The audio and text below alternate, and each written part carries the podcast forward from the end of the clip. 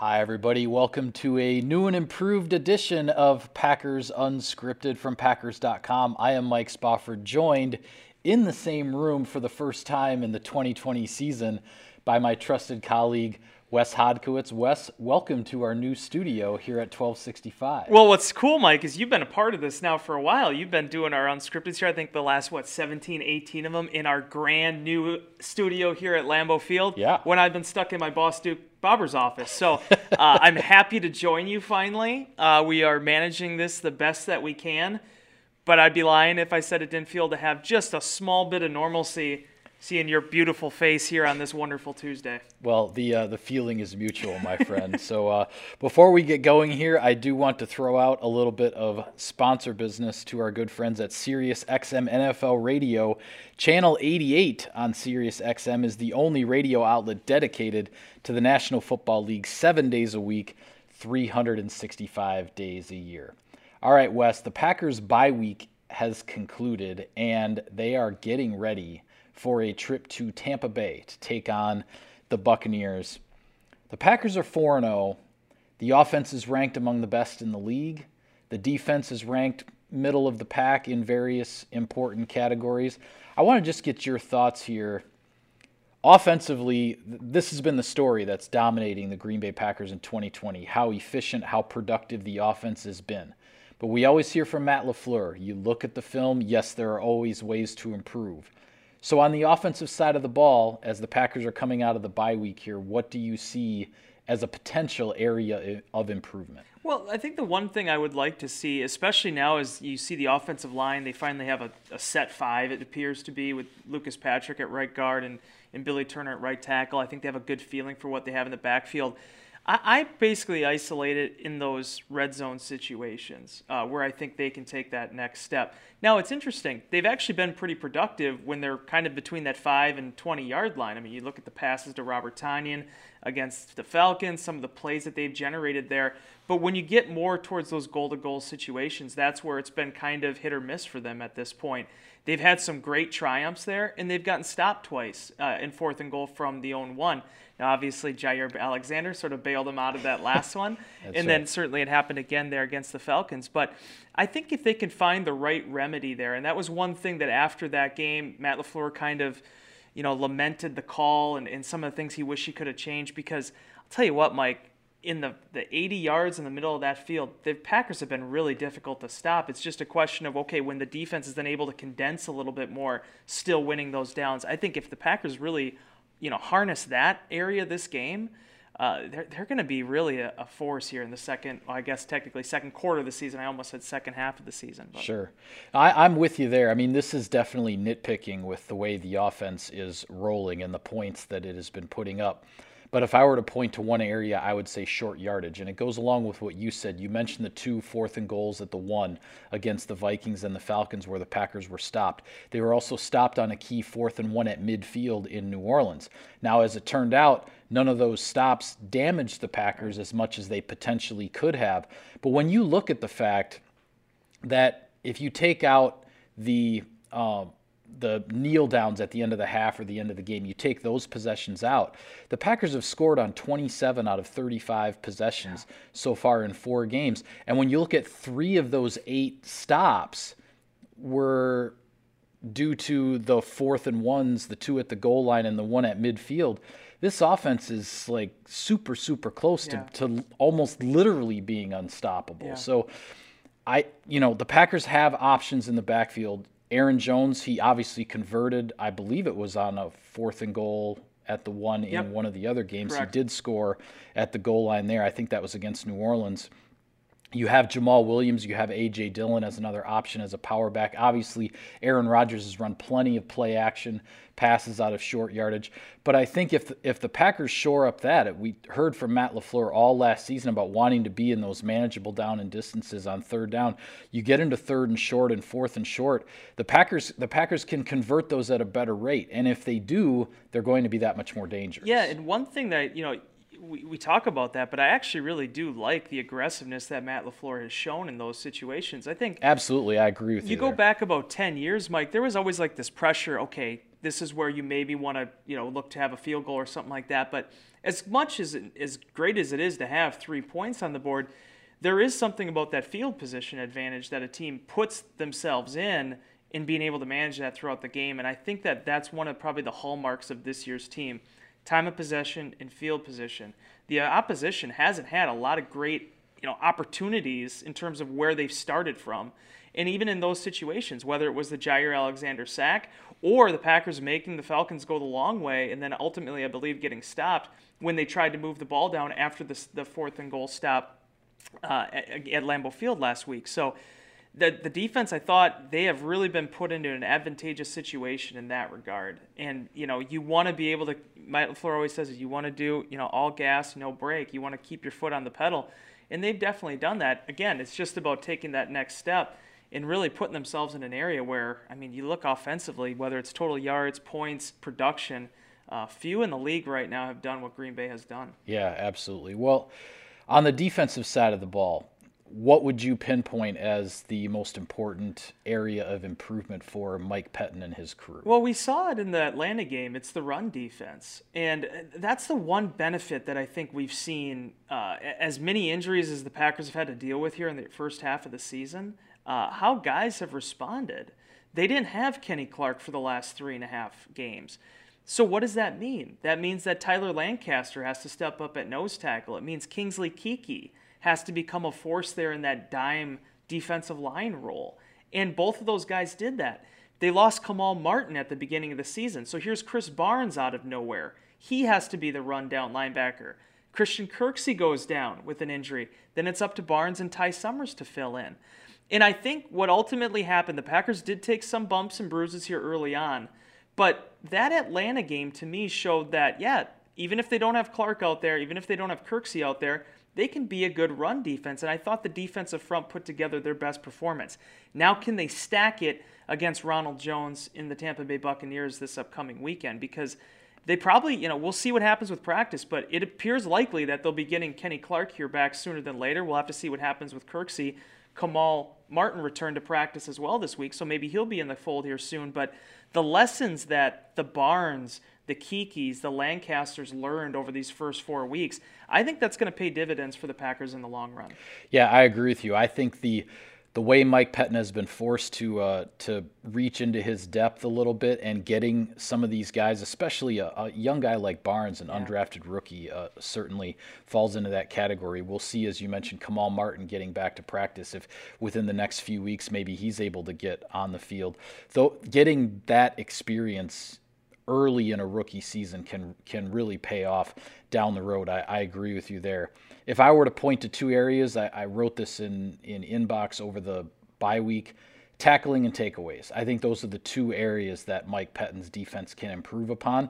I thought the first two games of the season, the tackling was solid. Yeah. We weren't talking about missed tackles, but the last two games, the Saints and the Falcons, we all know what happened in New Orleans with the missed tackles on Alvin Kamara. Against the Falcons, there were several missed tackles again, but it was it was different in the sense that the the missed tackles actually prevented the defense from putting themselves in really good situations. They were missing tackles for loss, where then the ball carrier was getting back to the line of scrimmage or getting a two or three yard right. gain. And I guess in some ways this goes hand in hand because if you get a get an offense in second and 14 as opposed to second and nine, well, that's when the takeaways might start to happen. And the Packers, you know, they hurt themselves and didn't give themselves those opportunities against the Falcons because of the missed tackles. Overall, the Packers are plus three in the turnover margin through four games. That's a good spot to be in because you're on pace to get into plus double digits by the end of the season, and that is where you want to be but they're plus three mostly because the offense has zero turnovers. The defense only has three takeaways, and three takeaways through four games. There have been opportunities for more. I think if the Packers start to capitalize defensively on those opportunities, we will start to see a different look to this unit as the season goes along. Yeah, and, and it's funny you bring that up because this defense is different when they're in second and third and long. Just the way they can use Za'Darius Smith changes. And as I mentioned with Kingsley Keke, you know, with Kenny Clark coming back here, the number of ways that Mike Pettine is going to be able to use him. This guy doesn't have to be an 85% defensive, you know, snap player. you can be more strategic in terms of the dime defense, or if you want to use him on rundowns given the situation. That's what they needed to see from that defensive line group. And, you know, a, a, real big positive for Green Bay was Rashan Gary being back at practice too on Monday. If he's able to play, you've seen the way that they can move all those pieces around. There's just a swagger to that group. There's just a, a, a momentum shift that you feel. And a lot of times that ends up leading to takeaways. It leads to the forced fumbles which was a huge emphasis going into this season. It leans it leads into timely turnovers, like the the interception that Chandon Sullivan had a couple weeks ago for the pick six. And certainly Jaire Alexander, that's just the one thing left for him, I think, to becoming an elite cornerback in this league. Yeah. He talked about that interception he almost had two weeks ago. He's looking to the end zone. He needs to look that ball in. He does that. He becomes a five interception player in this league per season that's when you start to realize exactly what his upside is going to be, in addition to being a lockdown, shutdown cornerback. Yeah, you look at the takeaway opportunities the last couple of games. You mentioned Alexander with a possible pick six against New Orleans, but he wasn't quite able to bring the ball in. There were two other times the Saints put the ball on the ground, once on a kickoff return, once on a, uh, a sack by Keke of Drew Brees, but the Packers weren't able to come right. up with those fumbles. Matt Ryan threw a, a terrible pass, quite frankly, on a uh, on a slant, and the Packers had two defenders. I believe it was Barnes and Savage, both essentially taking the ball away from each other in a sense because they each had a chance to uh, to get that one, and unfortunately the Packers didn't come up with it. But those are the opportunities that you have to you have to seize on it because Drew Brees is only going to fumble on a sack maybe once a game, right? Matt right. Ryan is only going to throw that bad pass into traffic once a game. The Packers didn't capitalize on those opportunities. You start capitalizing on those down the road. I think the picture changes for this defense. Um, Quickly here, Wes, a little more sponsor business. Gear up for game day, folks. Open a Packers checking account from Associated Bank and score a $50 Packers Pro Shop gift card. Learn more at associatedbank.com backslash Packers. All right, well, give me your thumbnail sketch here of the Tampa Bay Buccaneers, the Packers' opponent for this Sunday. They lost week one on the road, NFC South rival New Orleans. They're 0 1 to start the Tom Brady era. Then they win three straight, and they've got a 13 nothing lead last Thursday night in Chicago, looking like they were going to make it a four game winning streak. Suddenly everything turns. The offense can't get anything going. They only kick two more field goals at Soldier Field the rest of that ball game. The Buccaneers come out on the short end, and suddenly they're sitting at three and two and looking to avoid three and three after six games with an undefeated Packers team coming to Tampa. Yeah, it's funny too, Mike, because Tampa Bay I think is going to be a headache for everyone this year. Uh, you're never going to be able to sleep on them, but you're also not sure what you're going to get in the Buccaneers, and that game was a perfect example of that. You know, for them to get a hundred yard game out of Ronald Jones, who looks like he's going to be an exceptional running back in this league, no doubt. You know, Tom Brady, we know what he's kind of become at age 43. I mean, he can still win you a ball game, but it's very high percentage. It's allowing guys to create plays. Mike Evans leading the league in touchdowns right now. That defense, for as up and down as they were last year, if you didn't pay enough attention to the Buccaneers, their defense was terrific last season. And a lot of those same playmakers are back, though now they've lost Vita Vea. So, from that regard, you can't sleep on them. But at the same time, way too many penalties against yeah. the Bears came back to haunt them an inability to finish drives in the second half, an inability to establish a four minute offense at the end of that Bears game that could have shut the door on it. And overall, just not enough execution. And I think in some regards, it's probably a product of a team that has just had to come together this season new quarterback, new coach, new philosophies. There's been a lot of upheaval in Tampa Bay uh, with their personnel, not to mention, you know, you have Gronk there now as their tight end. So in that regard, it doesn't necessarily surprise me. There's been some up and down roller coaster ebb and flow here in the early part of the season. But at the same time, you can't look at that and be like, well, you know, the Packers, this is an automatic win. They need to play more disciplined. They need to be efficient, especially early on, to set the tone in that game. And they need to be able to close it out. Because if you look at the, the wins and losses for the Buccaneers so far this season, when they've closed things out, they've won. When they haven't been able to, you get a result like they did against Chicago. Yeah, Tom Brady, it looked like he had things going there for a while, but you look at his overall season so far, and as you mentioned, new head coach, he's coming in, a whole new offense, he's learning a whole bunch of stuff, but Tom Brady's made his share of mistakes so far. He's thrown two pick sixes this year, if I'm not mistaken. Correct. One against New Orleans, one against the Chargers. He was able to come back from a 17 point deficit against the Chargers and, and pull out that victory a couple of weeks ago. I'm sure Thursday night it can't be fun for a quarterback in his early 40s to have to play a game on a short week with the travel up from Tampa to Chicago. That was, uh, you know, the circumstances were not in the Buccaneers' favor there. But again, they started out the game with a 13 nothing lead. It looked like they were going to cruise to another victory and then everything turned for them. This this is a this is an interesting one, Wes, because with the way things are in the NFC right now, Seattle is 5 and 0, the Packers are 4 and 0, the Rams are 4 and 1. The Bears are 4 and 1. I mentioned Tampa Bay here, they they're trying to avoid a three and three Yeah. start. They really, after that loss last week on Thursday night, they really want to get to four and two and keep themselves in that conversation amongst the contenders uh, at the top of the NFC. Especially with this year, there's only one first round bye in the playoffs. You get the number two seed, you're still playing in a wild card game. So Yeah. the the fight for the top of the conference and to try to get that first round bye, it's going to be pretty heated all the way along. And Tampa Bay wants wants to keep themselves in that mix. Yeah, and you and I could have a two-hour unscripted where I continue to just be beside myself about these seven teams making it in each conference, but we won't go there. Uh, We'll what I- save that discussion for January, perhaps. I'm looking forward to that. yeah. Uh, what I do think, though, is the one, whether you view it as a benefit or a detractor, the one thing that this change has made is it's given it kind of more of a college football feel now, where it's like, okay, you got to play well from week one if you want to be the number one seed in your conference. You have to be able to to keep that going to play for the national championship, Yeah. so to speak. Yeah.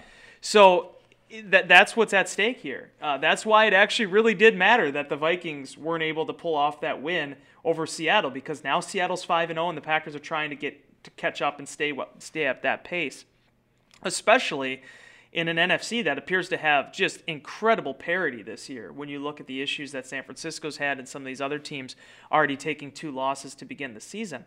So yeah, th- that's why this game is pivotal, and it's pivotal from the B- Tampa Bay's perspective too, because here they are in a position where they can try to get some distance in the South if they get this win. So I think it's going to be a great matchup. Seeing the chess match between Mike Pettine and Tom Brady, and then obviously Aaron Rodgers going against the pressure packages in the front that the Buccaneers have, it, it's going to be great theater. Now, the only question I have is you're going down to Tampa. It's going to be 85 degrees or whatever it's going to be.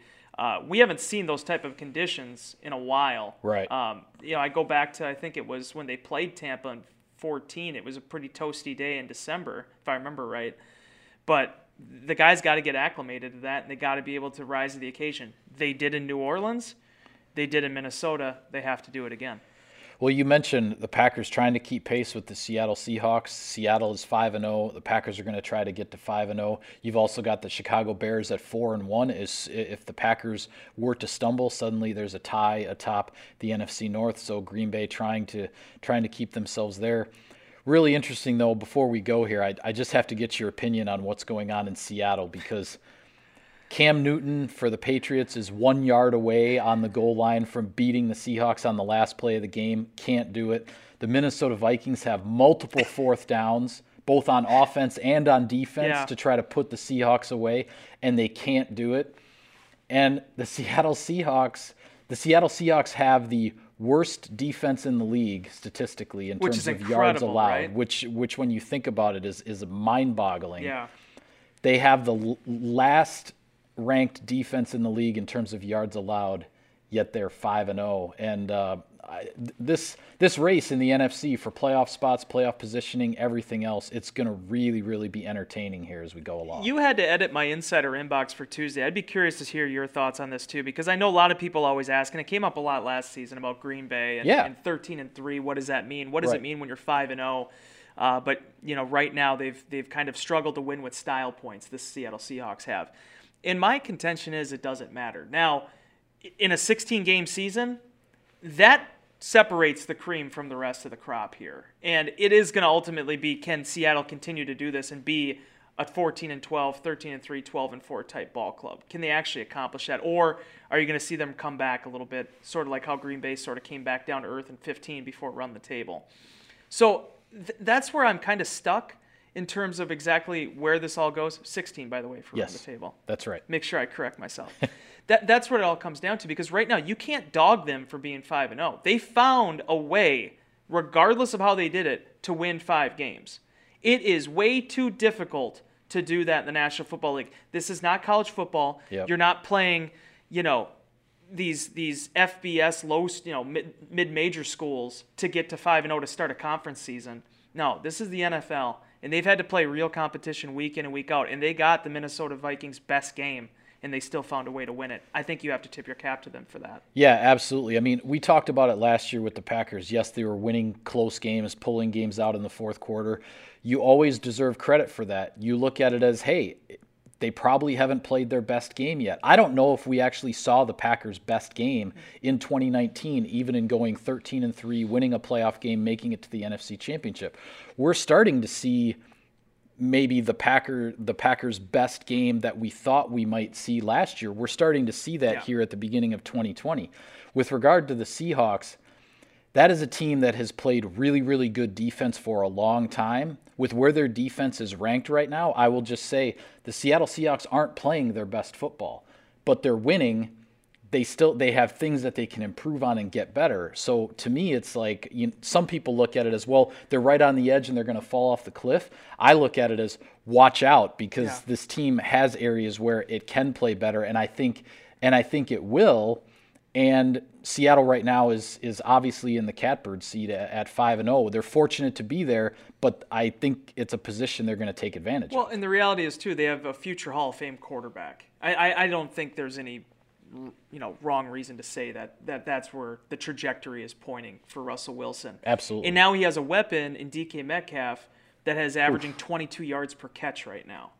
When you have that type of explosivity to your offense, it doesn't matter what your defense does. Ask the 2011 Packers. I mean, that's just the way it goes. So you have to outscore the opposition, and through the first five games this season, Seattle's done just that. Yeah. All right. Well, with that, we will call it a wrap on this edition of Packers Unscripted. Be sure to follow all of our coverage of the team, all the preview coverage leading up to Packers Buccaneers on Sunday on Packers.com. For Wes, I am Mike. Thank you for tuning in, everybody.